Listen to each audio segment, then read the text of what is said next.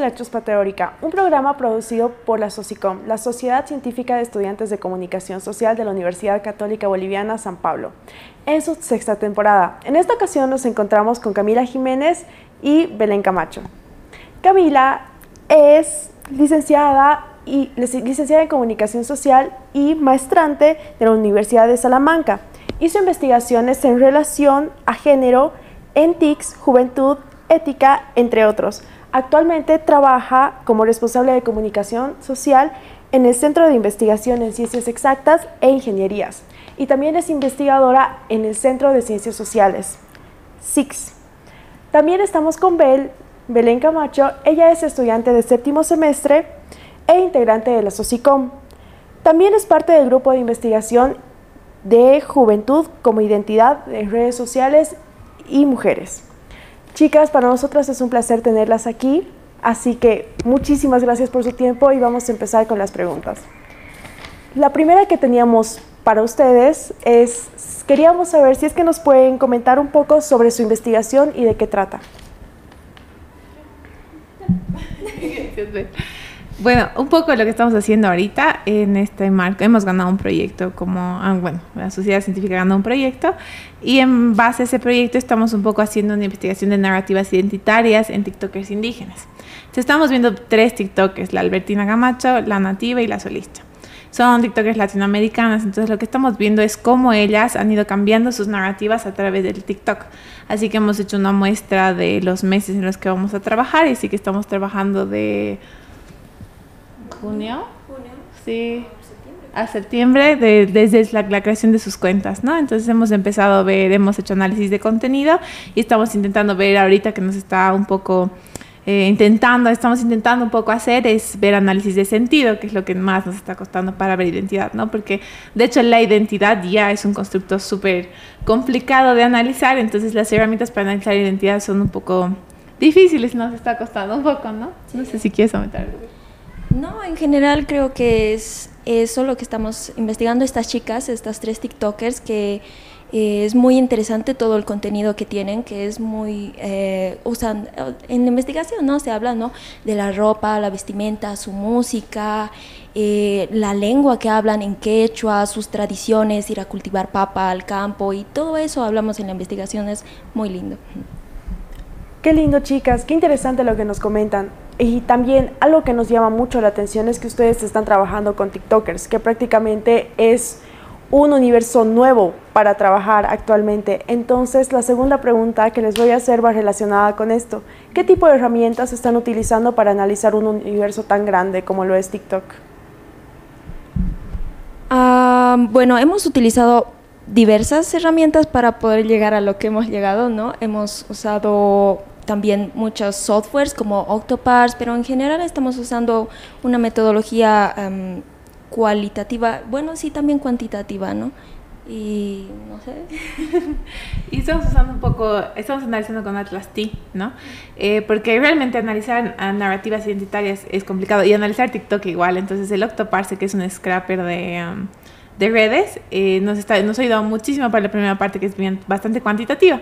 Y como dice Label mucho, estamos intentando usar herramientas cualitativas porque la identidad es difícil analizar y porque los, los alcances para ver identidad son igual complicados, ¿no? Y no tenemos el alcance directamente con las TikTokers, ¿no? Con la Albertina o la solista, ¿no?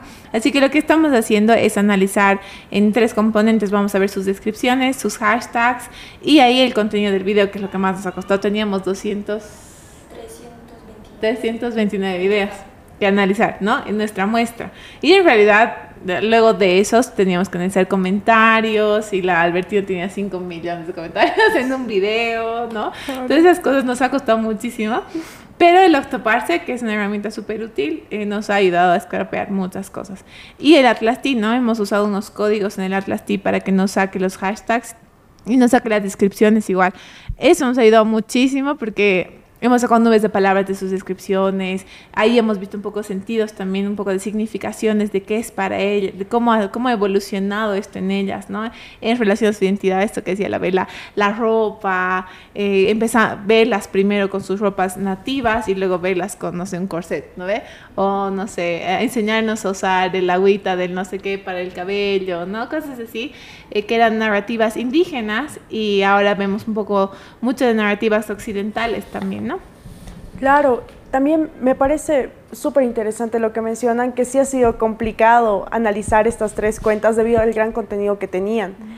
Y también creo que esto va a nuestra siguiente pregunta, que es, ¿cuáles son los hallazgos y resultados que más las han impactado y que más les llamaron la atención? Eh, según yo, todo me parece muy interesante, todo, así totalmente todo, porque ves a las chicas como eh, están en, en, su territorio, están en la selva, están ahí eh, conviviendo con la naturaleza, ¿no? Y también cómo usan las vestimentas, o sea, eso es de una cuenta, ¿no? De, luego está también la otra que es completamente diferente, que es la Albertina, que habla un poco de sus tradiciones, de cómo hace ella para vivir día a día. Y está eh, la Solicha, si no estoy mal, ella es la ultimita, pero ella es más como la habla más de la familia, de la coca, habla del campo. En general creo que todos los resultados me parecen muy interesantes y, bueno, eso. Gracias, Bel. Sí, de hecho eh, hemos empezado, como hemos un poco estado de la cuestión y este tipo de investigaciones casi no hay. Hemos encontrado una, ¿no? Que se parecía mucho y luego como no hay investigación de TikTokers e indígenas. Pero la investigación que hemos encontrado decía, ah, es que los indígenas están empezando a hacer contranarrativas a la narrativa occidental. Pero si nosotros las vemos a las TikTokers latinoamericanas, porque este, esta, esta investigación era en Estados Unidos, pero si nosotros vemos a las TikTokers latinoamericanas, no eran contranarrativas, ¿no? O sea, eran narrativas que un poco esto que habla la Silvia Rivera, que es el el Chixi o el Chegue, no sé si han escuchado del Chegue, pero el Chixi es un poco eh, que nosotros no somos una cosa solamente, nosotros somos muchas cosas, y el Chegue habla de la juxtaposición de, de diferentes eh, hilos, ¿no? Cuando ves el Chegue en Quechua y en Aymara, el Chegue es el plomo, pero tú ves de lejos y parece plomo, pero si te acercas son hilos de muchos colores, y así usa la Silvia para hablar de este mundo Chegue, de lo que somos en realidad, esta hibridación, ¿no? No somos una mezcla nomás, somos una juxtaposición de cosas. Y es bien lindo ver que las TikTokers que estamos analizando, ellas son toda esta juxtaposición, ¿no? Y seguramente también indígenas o no indígenas hay esta juxtaposición y es lindo entender cómo sus narrativas siendo eh, muchas cosas muy locales que han empezado a mostrar y se han vuelto muy famosas por las cosas locales, también ha habido una juxtaposición del occidental, ¿no? De esta idea de, no sé, primero la Albertina estaba vestida con su pollera y ahora eh, está vestida con un corset, ¿no? O la nativa, que cuando está en, colombiana, entonces cuando está en su pueblo, está con taparao, con unas plumitas, ves todo rojo en su cara, tiene pintado, pero luego va a la universidad y se pone Jean, ¿no? Y hace TikToks trends, aparte que um, le gusta mucho la bichota, ¿no? Es Carol G. Se cree Carol G, entonces eh, le gusta mucho esto de Carol G, así que muchos de sus hashtags nos ha salido que era Carol G, ¿no? En nuestras nuevas palabras tenemos bichota y Carol G como, como las palabras más representativas en sus descripciones, ¿no? Entonces es bien lindo ver esto, ¿no? Esta, ni siquiera esa liberación, este chegue de cosas, ¿no? Eh, que es lindo, que es bien interesante y no son solo contranarrativas, como dice la otra investigación. ¿no? Nosotros hemos encontrado que no es solo eso, sino es una juxtaposición de todo lo que son. Y eso creo que es lo más interesante y lo más lindo. Y estas cosas que dice la Bel, igual nos. Bueno, salimos así como, wow, ¿no? bien maravillados cuando encontramos cosas así, pero creo que eso. Chicas, qué lindo todo lo que nos comentan. Eh, creo que es bastante interesante lo que mencionas, Cami, sobre esta juxtaposición y que no está en contradicción a las culturas, sino en Latinoamérica es de una manera diferente, más bien es como que se acepta y se hibridan las culturas. Me parece súper interesante y esto me lleva a nuestra última pregunta y es, ¿cuál creen ustedes que es la importancia de realizar investigaciones de este tipo en Latinoamérica? Creo que es muy importante porque como hemos dicho, bueno, como dijo Cami, no hay ninguna investigación de relacionada ¿no? a, las comunidades, a los indígenas. Y cuando hay así investigaciones es más como, eh, ah, están usando la radio para, mm, para mostrar su cultura, ¿no? Pero ahora también ha surgido estas redes sociales, TikTok, donde se ve más que la radio, sino se ven a las personas ya vestidas, hablando, mostrando cómo es toda su cultura y y pues somos Latinoamérica y tenemos mucha cultura aquí, así que yo creo que se tendría que hacer un poco más de investigación eh, referente a este, a este tema, ¿no? Y de hecho, ¿no? Hay muchas, no solo las cuentas que tenemos, tenemos muchísimas cuentas de un montón de gente indígena, originaria, campesina, que ha empezado a hacer estas narrativas y han empezado a incursionar, ¿no? Y es bien interesante ver cómo estas, hay estas estrategias de adaptación a su realidad también, ¿no? Y como nosotros, como todo el mundo tiene estas, este tipo de estrategias, entonces es importante entender también, porque a veces o sea, se, ha pensado hasta ahora con la investigación que tienen, que la única investigación que hay de esto, que eran así como, no, es que tienen, son narrativas contrarias al occidente. Y no son así, ¿no? Y eso es lo lindo de ver cómo la, todo el ser humano se adapta a ciertas realidades y las hace suyas, ¿no? Y las apropia y luego tal vez no le gusta, entonces las cambia, es lo que han estado haciendo ellos. Y es una forma mucho en la pandemia de ellos encontrarse también con su realidad, ¿no? Porque estando muy mucho en el campo también eh, ha sido muy difícil estar en la pandemia. Entonces el TikTok no solo para los indígenas, sino también para todo el mundo. El TikTok hace una manera de conectarte con tu realidad, con una realidad tal vez que, que si bien no la estabas pudiendo vivir por la pandemia a través de redes sociales, sí, porque son espacios habitables. Entonces ellos han empezado a habitar estos espacios y se han convertido en cosas súper importantes para ellos, su, su diario vivir, ¿no? Entonces creo que es una de las cosas como más importantes también, como esto es lo que dice la Bel también. Muchísimas gracias chicas, me ha parecido súper interesante su tema y estoy ansiosa por leer su investigación. Con esto llegamos al final de la primera parte de nuestro programa La Chuspa Teórica.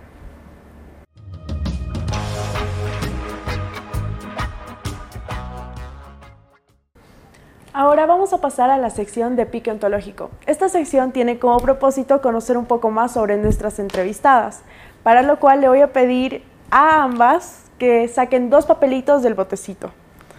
Cami, tú primero. ¿Será que nos puedes leer la pregunta, por favor? ¿Cuál es tu película? ¿Cuál es tu película favorita? Ya, ¿te respondo ahorita? Claro. ah, uta. Mm, me gusta mucho, no sé si han visto Amelie. Sí. ¿Sí? ¿Han visto Amelie? Esa es mi película favorita. Eso. Ahora tú, Bel, puedes sacar un papelito. Pero cambiamos diga su película. A ver, a ver.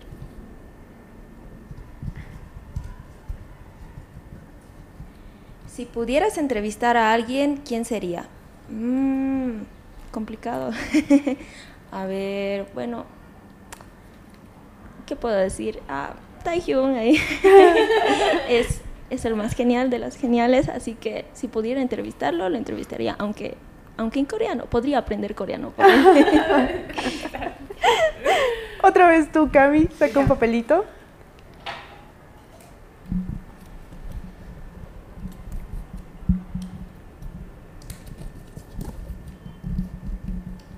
¿Eres una persona madrugadora o una ave nocturna? Es que depende, ¿no? a veces tengo mucho sueño. y hacer investigación es como, implica leer muchísimo, ¿no? Entonces, si lees cansada, no entiendes. Entonces, a veces lo que hago es que una vez he leído en un lugar que decía que si duermes de, no sé, de 10 a 12, tu cerebro descansa porque es la hora en la que tu cerebro está más cansado. Entonces, si tú duermes esas dos horitas y luego te despiertas a estudiar, tu cerebro como va a funcionar un poco mejor. Entonces, hago eso. ¿Y te funciona? Funciona, me funciona. Entonces me voy a dormir a las 10, me despierto 12, 12 y media, una, digamos, y una y empiezo a trabajar, ¿no? Empiezo a leer y es como que, no sé, me había vuelto a despertar de un día normal. Entonces me despierto así, empiezo a trabajar, ¿no? Entonces me, me, me funciona muchísimo y también me funcionaba y hacía mucho en la U, ahora ya no hago porque no he encontrado. Eh, comía muchas semillitas de, de girasol. Ajá.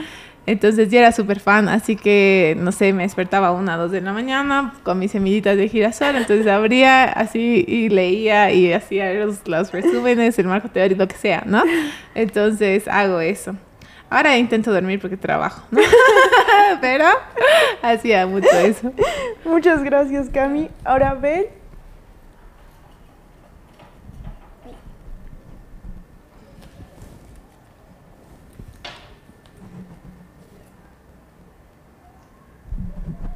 ¿Qué quería ser de pequeña? wow. Quería ser astronauta, quería ser bióloga, quería ser escritora, poeta, quería ser todo, ¿sí? Pero lo que más me gustaba era la biología, por alguna razón. Me encantaba todo lo de la naturaleza, meterme al barro, embarrarme, eh, ver los bichitos, insectos y eso. Muchas gracias, muchas gracias por sus respuestas, chicas. Con eso hemos concluido esta entrevista. Muchísimas gracias por vernos y esto ha sido la chuspa teórica.